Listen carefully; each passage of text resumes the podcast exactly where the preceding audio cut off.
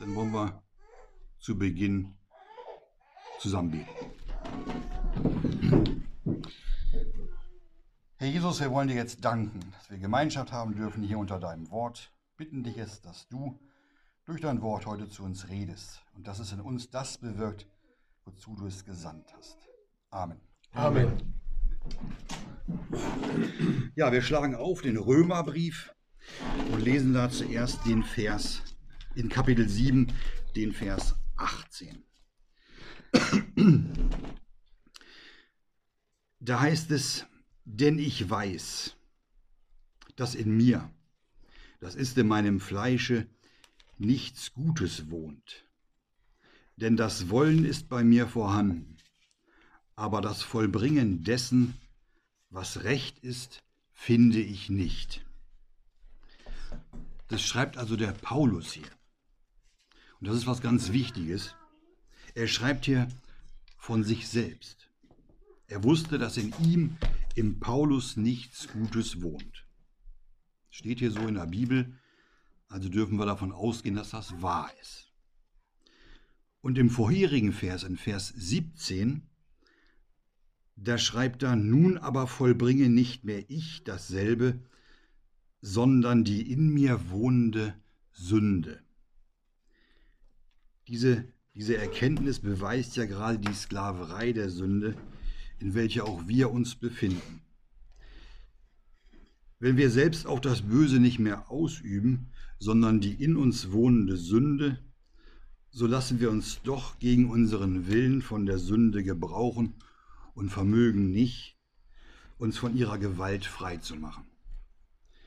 Obwohl wir das erkennen und bekennen, dass die Sünde uns dem Feind gleichförmig macht und böse und hässlich ist, so sind wir ihr doch unterworfen. Wir setzen hoffentlich all unsere Kräfte ein, um Gott zu gefallen, ihm zu dienen. Aber all unsere guten Vorsätze und Bemühungen, die scheitern oftmals an der Macht der Sünde, die uns in ihren Banden hält. Und je ehrlicher wir es meinen und je ernster unsere Anstrengungen sind, umso klarer tritt unser trostloser Zustand ans Licht und umso greller zeigt sich die Hässlichkeit der Sünde und unser Verkauftsein unter ihre Macht. Und so kommt auch Paulus wegen seiner Erfahrungen zu einer klaren und erschreckenden Erkenntnis. Ich weiß, dass in mir, in meinem Fleische, nichts Gutes wird. Wir wissen, dass auch Paulus vom Adam abstammt. Und wir wissen auch, dass durch Adam die Sünde zu allen durchgedrungen ist. Denn obwohl auch beim Paulus ein ernsthaftes und aufrichtiges Wollen vorhanden war, teilt uns die Schrift in Römer 7, dann in Vers 19 und 20 folgendes mit. Das wir eben lesen. Da heißt es, denn das Gute, das ich nicht will, übe ich nicht aus, sondern das Böse, das ich nicht will. Dieses tue ich. Wenn ich aber dieses, was ich nicht will, ausübe, so vollbringe nicht mehr ich dasselbe, sondern die in mir wohnende Sünde. Das Wort Gottes zeigt uns auch gleich die richtige Erklärung dafür. Der Gläubige hat auf dem Weg der Nachfolge mit Jesu Erfahrungen gesammelt. Der Gläubige hat irgendwann gelernt, dass außer der Wahrheit nichts Gutes in ihm wohnt und dass er keine Kraft hat, das Gute zu tun. Und dass er unterscheiden muss zwischen sich als dem erneuerten Menschen, der das Gute will, und der in ihm wohnenden Sünde. Mit anderen Worten, es gibt zwei Naturen in uns, in einem Gläubigen. Es gibt dort zweimal ein Ich. Zuerst ist da das fleischliche Ich, das unter die Sünde verkauft ist. Und dann gibt es da noch ein zweites Ich, das nicht das Fleisch ist, sondern das ist der erneuerte Mensch, der die Sünde hasst. Und damit ist der Gläubige zu der Erkenntnis gekommen, dass nicht dieses zweite Ich das Böse tut, sondern die in ihm wohnende Sünde. Und es ist eine kostbare und wichtige Wahrheit, dass wir mit Christo gestorben und dass das erste Ich am Kreuze unter das Urteil des Todes gebracht worden ist. Und es ist darum eine große und wichtige Sache für unser neues Ich, alle eigenen Anstrengungen aufzugeben und dass unser Auge allein auf den Christus zu richten ist. Das ist natürlich keine Frage für uns, dass es schmerzlich ist zu lernen, was das eigene Ich ist. Was es heißt, als ein Mensch zu leben, der gar keine Kraft besitzt, nicht imstande zu sein, das Gesetz zu halten und endlich dahin zu kommen, von dem alten, elenden Ich wegzusehen. Das ist ein gesegneter Prozess, durch den ein aufrichtiger Gläubiger geführt wird. Und genau in diesem Prozess aber bleiben leider, leider so viele Kinder Gottes Zeit ihres Lebens stecken. Sie können deshalb nie zu wahrer Freiheit und wirklichem Frieden mit Gott gelangen. Gibt es das denn überhaupt? Frieden mit Gott finden und womöglich auf dem Wege des allmählichen Fortschritts zu sich selbst sagen zu können, dass man mit sich selbst zufrieden ist? Nee, das gibt es nicht. Denn die Zufriedenheit mit uns selbst, das gibt es nicht. Einzig allein die Erkenntnis, dass man der Befreiung durch das Werk eines anderen bedarf. Das ist das Ergebnis dieses Prozesses. Ein Kind Gottes, das sich dahin führen lässt, das kann dann wirklich glücklich sein. Und dann tritt an die Stelle von Not und der hoffnungslosen Verzweiflung dann Ruhe und Freude darüber ein. Dann wird uns der Herr Jesus groß und das vollkommene Opfer am Kreuz, das er selbst für uns stellte. Wir lesen jetzt nochmal in Römer 7 die Verse 21 bis 23. Da ist es also, finde ich, das Gesetz für mich, der ich das Rechte ausüben will, dass das Böse bei mir vorhanden ist. Denn ich habe Wohlgefallen an dem Gesetz Gottes nach dem inneren Menschen. Aber ich sehe ein anderes Gesetz in meinen Gliedern, das dem Gesetz meines Sinnes widerstreitet und mich in Gefangenschaft bringt unter das Gesetz der Sünde, das in meinen Gliedern ist. Von, wir lesen hier von einem anderen Gesetz, nämlich vom Gesetz der Sünde in seinen Gliedern. Wir kommen da gleich noch drauf. Der Gläubige ist also auf dem Wege der Nachfolge zu der Erkenntnis gelangt, er ist, dass es ein Grundsatz oder ein Gesetz ist, das unausweichlich und bestimmend für ihn ist.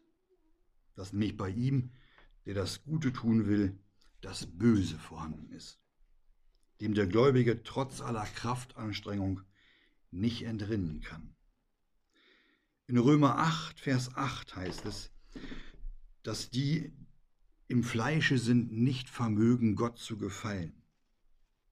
Und damit sind auch all jene angesprochen, die fleischlich denken und von sich aus gute Menschen sein wollen.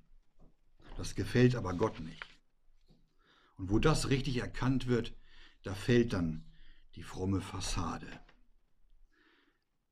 Dann hat man Wohlgefallen am Wort Gottes und an seinen heiligen Geboten. Und man ist auch fest entschlossen, sie zu tun. Und man erkennt, in unseren Gliedern ein anderes Gesetz, das dem Gesetz unseres erneuerten Sinnes widerstreitet und uns in Gefangenschaft bringt unter das Gesetz der Sünde, das in unseren Gliedern ist, also im Fleisch. Die Bibel teilt uns mit, dass es nicht um die, um die Schuldfrage geht, sondern von der Sünde selbst als eine Macht, sowie von dem völligen Mangel an Kraft dieser Sünde zu widerstehen. Und wir Kinder Gottes haben eine unsterbliche Seele in uns, aber auch einen natürlichen Menschen. Der neue, der neue Mensch, der, der kämpft mit aller Kraft, um den Sieg über das Böse zu erringen. Aber er muss erkennen, dass alles in hilfloser Gefangenschaft endet, wie es das Wort sagt. Lesen nochmal den Vers 23. Aber ich sehe ein anderes Gesetz in meinen Gliedern, das dem Gesetz meines Sinnes widerstreitet und mich in Gefangenschaft bringt unter das Gesetz der Sünde, steht hier, das in meinen Gliedern ist. Wir müssen erkennen, dass was in den Gliedern ist, im Fleisch eines Menschen ist, obwohl er wiedergeboren ist, wirkt eine, eine Macht in ihm, eine Macht, der er nicht zu widerstehen vermag. So sehr man diese Macht auch hasst und sich von ihren Einflüssen zu lösen versucht, es gelingt nicht. Trotzdem macht unsere Seele Fortschritte. Auch wenn die Finsternis um sie her immer dichter zu werden scheint. Mit dem guten Kampf des Glaubens nach 1 Timotheus 6, Vers 12 und dem Längerwerden dieses Kampfes wächst auch die innere Erkenntnis und das Licht wird heller. Also vor einem Sonnenaufgang, da ist es auch immer dunkel. Und dem Licht des Tages geht immer Dunkelheit voraus. Wenn wir jetzt in Vers 24 betrachten, ich elender Mensch steht da. Wer wird mich retten von diesem Leibe des Todes? Keinen Ausweg sehend und aus Seelenqual heraus ruft er das hier. Ich elender Mensch. Wir sehen hier den elenden Zustand des Menschen, dessen Inneres dies zu Bewusstsein gekommen ist. Weil du gesündigt hast, musst du sterben. Trotz der Errettung ist ein Gläubiger doch nur ein Mensch, ein gefallenes Wesen mit bösen Lüsten und Begierden, unter die Sünde verkauft und ohne jegliche Kraft, das Böse zu überwinden. Und dieser Ausdruck in Vers 24 von diesem Leibe des Todes, das stellt ganz klar den hilflosen und den hoffnungslosen Zustand dar, in welchem sich der Mensch befindet. Und Römer Brief Kapitel 5, Vers 12 sagt uns, darum, gleich wie durch einen Menschen die Sünde in die Welt gekommen ist und durch die Sünde der Tod und also der Tod zu allen Menschen durchgedrungen ist, weil sie alle gesündigt haben. Aber wenn die Gnade Gottes ihn zu der Erkenntnis gebracht hat, was er ist, dieser Mensch, dann überlässt ihn die Gnade nicht sich selbst, sondern sie vollendet ihr Werk, indem sie seinen Blick weg von seiner Person auf Gott richtet und ihm den Retter zeigt, zu welchem er aufsehen soll. Lesen jetzt mal den Vers 25. Römer 7, 25, ich danke Gott durch Jesum Christum, unseren Herrn. Also diene ich nun selbst mit dem Sinne Gottes Gesetz, mit dem Fleische aber der Sünde Gesetz. Jo, auf einmal kommt Dank, lesen wir hier. Eben war es noch Angst und Elend. Wie kommt das jetzt, dass er jetzt plötzlich dankt? Durch eine einfache, aber wichtige Tatsache. Der Gläubige blickt nicht mehr auf das, was er für Gott ist und sucht darin seine Befriedigung, sondern er richtet jetzt sein Auge auf das, was für Gott, für ihn wichtig ist. Und zwar, was er für ihn ist durch Jesum Christum. Mit einem Mal ist, ist alles verändert. Nicht, dass das Kind Gottes jetzt wie es gern sein möchte. Oder dass der Kampf jetzt schon aufhört. Nein, nein. Aber anstatt wie bisher mit sich selbst beschäftigt zu sein, beschäftigt sich jetzt das Kind Gottes mit Gott und dankt ihm. Was für eine, was für eine Wandlung.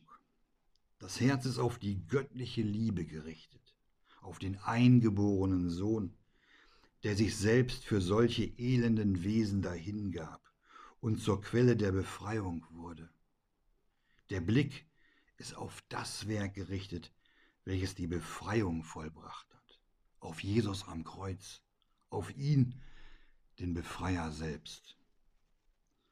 Haben wir uns auch schon gefragt, wie kann ich mich bessern? Was kann ich tun, um Gott zu gefallen? Um Ruhe für meine Seele zu finden? Also diese Fragestellung ist, ist völlig falsch. Wir sollten uns fragen, wer wird mich, den elenden, kraftlosen, retten? Wer wird mich befreien von diesem Leibe des Todes? Und innerlich zusammenbrechend unter der Last der Sünde erkennen wir, dass trotz aller Seufzer, aller Gebete und Flehen nur Fehler und Enttäuschungen unser Teil waren. Dann geben wir uns endlich selbst auf und wir erkennen in Jesus denjenigen, der nicht nur unsere Schuld getragen hat, sondern auch unser Erretter geworden ist. Ja, wir sind Errettete, solche, die nicht in den zweiten Tod, in die Hölle müssen. Aber ist mit dieser Errettung auch unser böses Fleisch errettet oder verändert worden? Oder ist unser Fleisch auch durch die Gnade Gottes errettet worden? Ist das Fleisch vielleicht heil geworden? Sein Wort lässt uns darüber nicht im Unklaren. In Römer 13, Vers 14 heißt es, Treibet nicht Vorsorge für das Fleisch zur Erfüllung seiner Lüste. Und im Galater 5, Vers 24 heißt es, die aber des Christus sind, haben das Fleisch gekreuzigt. Unser verderbtes altes Fleisch ist nicht gemeinschaftsfähig. Jedenfalls nicht gemeinschaftsfähig im Himmel mit Gott. Mit dem Fleisch können wir keine Gemeinschaft mit unserem Schöpfer haben. Wir würden verbrennen. Vergehen heißt es. Wir erinnern uns, dass wir in der Auferstehung einen neuen Leib bekommen werden. Unser Fleisch ist unrettbar und bleibt immer todesverbunden und muss sterben. Wir tragen zwei Naturen in uns, den alten und den neuen Menschen, Geist und Fleisch. Und diese beiden sind einander entgegengesetzt.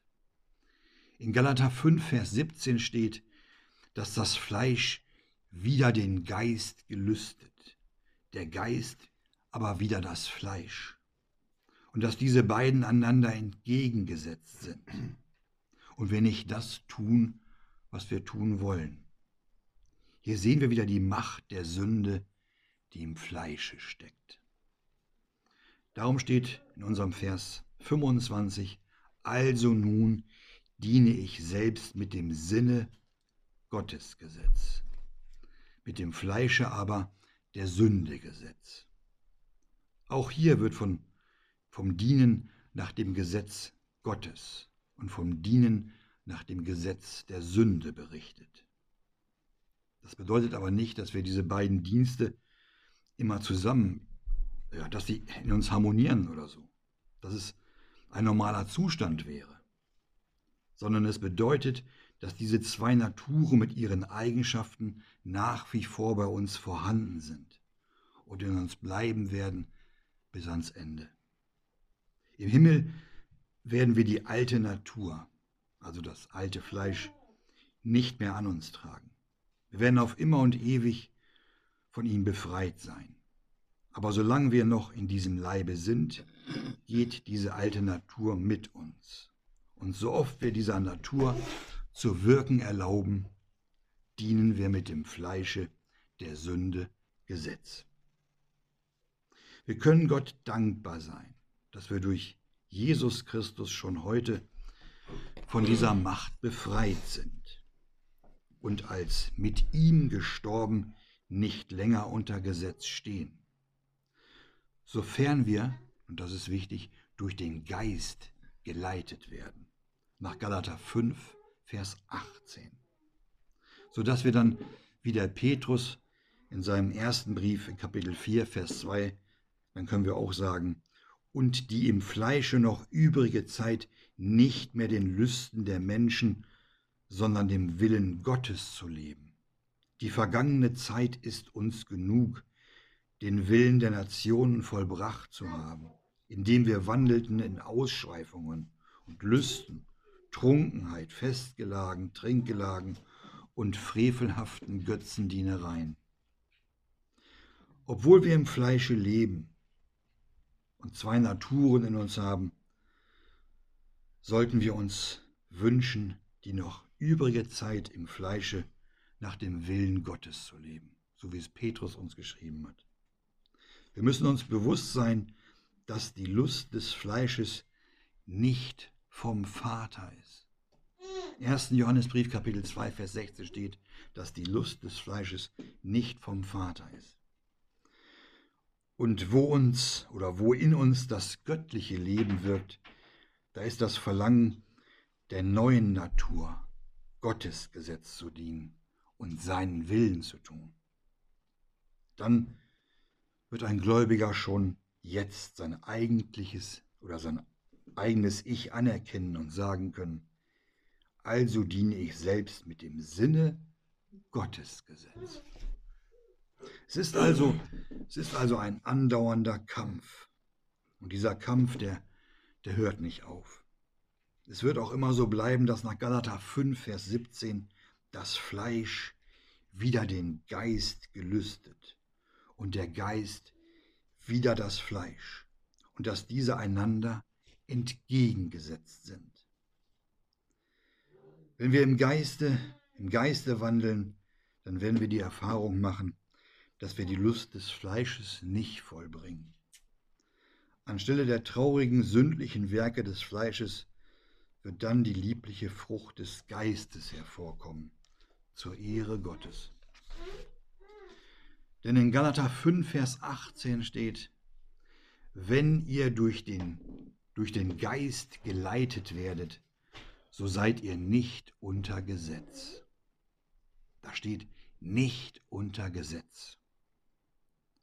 Also nicht wie in diesem traurigen Zustand, der uns so ausführlich im Römerbrief Kapitel 7 beschrieben wird. Wir sind dann nicht unter Gesetz. Die aber des Christus sind, haben das Fleisch gekreuzigt, samt den Leidenschaften und Lüsten. Galater 5, 24. Und hier in unserem Text im Römerbrief, da haben wir gehört, dass in uns, in unserem Fleische nichts Gutes wohnt. Dass wir unterscheiden müssen zwischen uns selbst, der wir das Gute wollen, und der in uns wohnenden Sünde. Wir müssen verstehen, dass wir solange wir die Befreiung in Christo nicht im Glauben erfasst haben, solange haben wir keine Kraft, um die Sünde im Fleische zu überwinden. Und wir bis dahin immer wieder durch die Sünde im Fleische überwunden werden.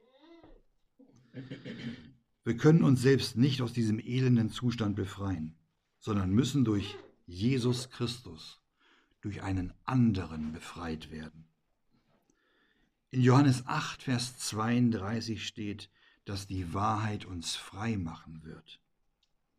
Das ist die Freiheit, die die neue Natur, die, die neue Schöpfung in uns findet, indem wir im Geiste wandeln und tun, was vor Gott wohlgefällig ist. Diese Freiheit hat nichts mit dem Fleisch zu tun. Dem Herrn zu dienen ist, eine, ist dann ja eine vollkommene Freiheit. Aber dieser Dienst ist unbedingt mit einer einfältigen Abhängigkeit von Gott verbunden. Genauso war es mit dem Sohn Gottes, dem einzigen wahren und vollkommenen Diener, der auf dieser Erde gelebt hat, Jesus Christus. Der war immer abhängig vom Vater. Jede Bewegung, die er tat, jedes Wort, alles, was er tat und alles, was er nicht tat, war die Frucht völliger Abhängigkeit und Unterwerfung vor Gott. Jesus ging, wenn der Vater ihn, ihn gehen ließ. Er stand still, wenn der Vater es so wollte. Er sprach oder er schwieg, je nachdem, wie der Vater es von ihm forderte. So war der Herr Jesus, als er in der Welt lebte. Und wir Kinder Gottes, wir sind Teilhaber seiner Natur und seines Lebens. Wir sind solche, die seinen Geist in sich tragen und sind berufen, so zu leben, wie er gelebt hat. Wir sollen von Tag zu Tag ein Leben in einfältiger Abhängigkeit von Gott führen. Wir finden von dieser Abhängigkeit ein schönes Bild im Alten Testament bei Israel, dem Volk Gottes. Das Volk Israel folgte in der Wüste, in der auch wir uns geistlich bewegen, das folgte in der Wüste treu den Bewegungen der Wolke nach, um sich leiten zu lassen. Sie mussten nur nach oben blicken und die Wolke anschauen. Und genau das ist es, was der Mensch zu tun hat. Wir Menschen wurden so gemacht, dass wir unser Haupt erheben können, dass wir nach oben gucken können, im Fleische wie auch im Geiste. Israel konnte nichts aus eigener Entscheidung tun. Israel konnte nicht sagen, morgen wollen wir an diesen oder jenen Ort gehen. Die waren völlig und ganz von der Bewegung der Wolke abhängig. Und ebenso sollte es mit uns sein. Wir gehen durch diese öde Wüste, durch eine geistliche Wildnis, könnte man sagen. Es ist kein anderer Weg da. Israel wusste nicht, wo es lang ging, es sei denn, sie sahen auf die Wolke. Und der schmale Weg, dieser Grat, auf dem auch wir gehen, wir wüssten doch auch nicht, wie wir leben und wohin wir gehen sollten. Wenn wir nicht diesen wichtigen und weit greifenden Ausspruch unseres Herrn Jesus hätten, der da sagte, ich bin der Weg. Johannes 14, Vers 6. Das ist die göttliche und unfehlbare Anweisung für unseren Weg. Wir haben ihm nachzufolgen. Ich bin das Licht der Welt, hat er gesagt. Wer mir nachfolgt, wird nicht in der Finsternis wandeln, sondern wird das Licht des Lebens haben. Johannes 8, Vers 12. Das ist die lebendige Anleitung für unser Leben. Es geht nicht darum, nach gewissen Regeln oder Verordnungen zu handeln. Es geht darum, einem lebendigen, auferstandenen Christus nachzufolgen, zu wandeln, wie er gewandelt hat, zu tun, wie er tat, seinem Beispiel in allen Dingen zu folgen. Das ist christliches Leben, christliches Handeln. Es besteht darin, dass wir unsere Augen fest auf Jesus gerichtet haben und dass sich die Züge seines Charakters in unserer neuen Natur widerspiegeln und dass wir die neue Natur in unserem täglichen Leben groß werden lassen. Die alte Natur, die wird immer wieder streben. Das alte Fleisch wird immer ein Nein dazu haben. Und dieses alte Fleisch haben wir im Tode zu halten. Der alte Mensch wurde doch nach Römer 6, Vers 6 mitgekreuzigt, steht da auf dass der Leib der Sünde abgetan sei, dass wir der Sünde nicht mehr dienen. Das schließt allerdings die vollständige Aufgabe unseres eigenen Willens und unserer eigenen Pläne ein. Wir müssen der Wolke folgen. Wir müssen immer warten und so wandeln, wie Gott es führt in Vertrauen und Einfältigkeit.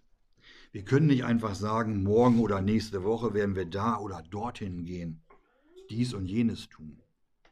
Und warum nicht? Weil wir erkauft worden sind, weil der Sohn Gottes einen hohen Preis für uns bezahlt hat, ein Lösegeld.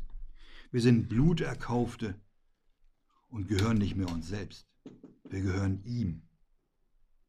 Es gibt also ein schönes bekanntes Lied. Ich bin nicht mehr mein eigen. All unsere Handlungen müssen unter die ordnende Kraft dieses gebietenden Ausspruchs gestellt werden. Wenn der Herr will, steht so in Jakobus 4, Vers 15. Wenn der Herr will. Doch leider wird von uns immer leichtfertig gesagt, ich will. Und genau da ist es wieder, das alte Fleisch, der alte Mensch im Eigenwillen, ohne zu wissen, was der morgige Tag bringen wird. Denn was ist unser Leben? Wissen wir das? Jakobus 4, Vers 14 steht, dass unser Leben ein Dampf ist, der eine kleine Zeit sichtbar ist und dann verschwindet. Unser Leben ist gegenüber der Ewigkeit nur ein Dampf, ein Augenblick, der vergeht. Wenn der alte Mensch, die alte Natur in uns die Oberhand gewinnt und wir nicht auf unseren Heiland schauen, dann werden wir leichtfertig und handeln nach dem Fleische und tun, was das Fleisch will und handeln nicht so, wie Gott es will. Dann handeln wir nach der Sünde Gesetz. Und so sollte das nicht sein. Die eigenen Gedanken, dieses eigene Ich will, das müssen wir nach 2. Korinther 10, Vers 5 gefangen nehmen unter den Gehorsam des Christus. Nur so können wir den geraden Weg gehen. Wir haben es heute gehört und es uns vielleicht auch neu bewusst gemacht, dass in unserem Fleisch nichts Gutes wohnt. Unser altes Fleisch oder der alte Mensch soll nicht die Oberhand, die Leitung in unserem Leben übernehmen, sondern wir sollen nach Epheser 4, Vers 24 den alten Menschen mit seinen Handlungen ausziehen und den neuen Menschen anziehen. Das gleiche steht nochmal geschrieben in Kolosser 3, Vers 9. Geht es auch um den alten Menschen. Lasst uns doch zuerst fragen, was Gott möchte und unser Leben danach ausrichten, was er will. Lasst uns nach Galater 4, Vers 18 alle Zeit im Guten eifern und nicht allein, wenn ich, bei, wenn ich bei euch gegenwärtig bin, hat Paulus geschrieben. Was steht da? Alle Zeit nach Gutem nach seinem Willen eifern. Ja, alle Zeit nach dem Guten, nach seinem Willen eifern und nicht nach unseren fleischlichen Gelüsten.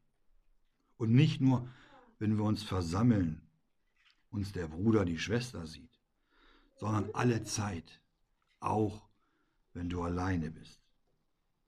Nicht das alte Fleisch soll gepflegt werden, sondern die neue Schöpfung in uns das, was in unserer Wiedergeburt in uns gelegt wurde.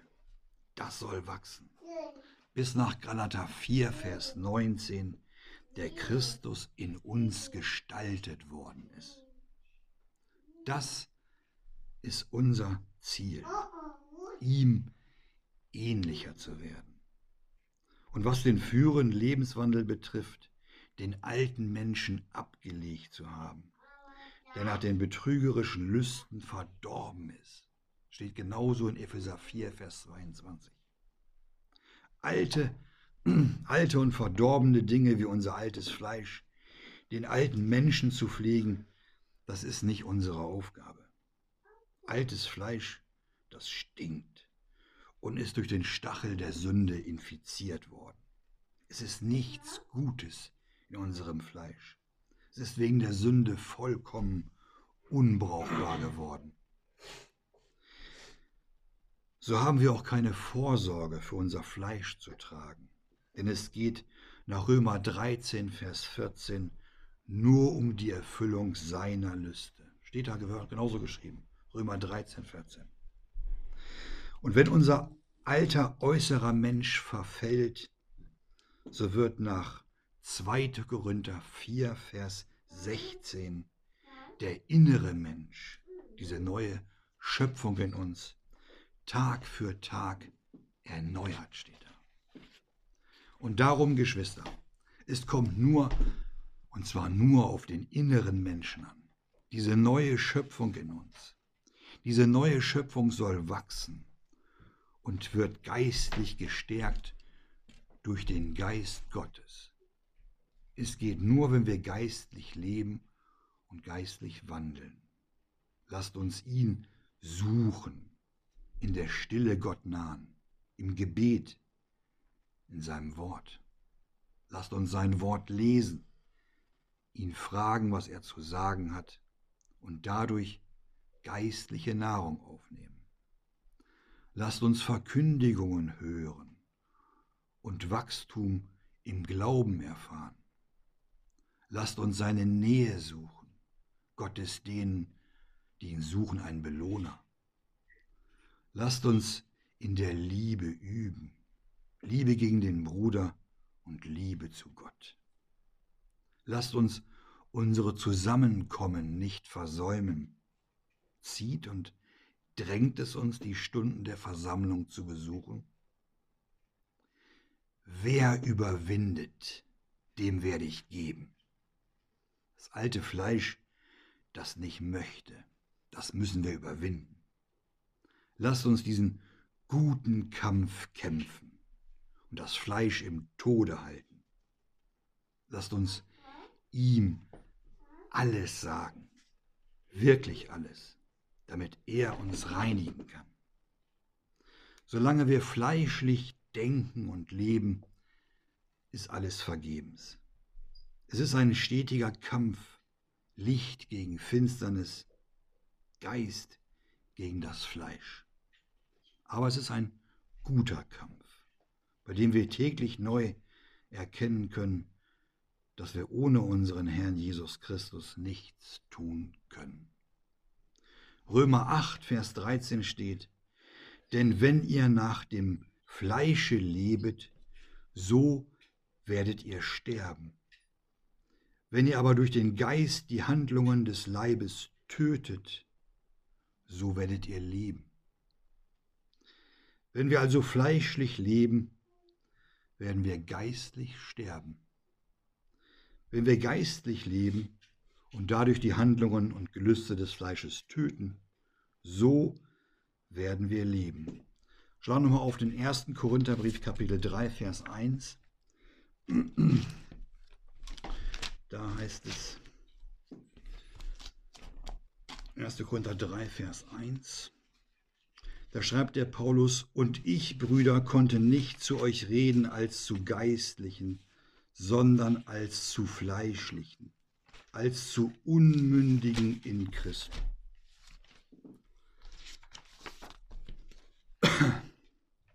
Das Gleiche. Wenn wir fleischlich leben, wenn wir geistlich sterben. Wenn wir geistlich leben und dadurch die Handlungen und Gelüste des Fleisches töten, so werden wir leben. Nur indem wir zuerst auf ihn schauen und fragen, was unser Gott möchte. Dadurch halten wir das Fleisch im Tode und werden nach Epheser 3, Vers 16 mit Kraft gestärkt durch seinen Geist an dem inneren Menschen. Amen. Amen.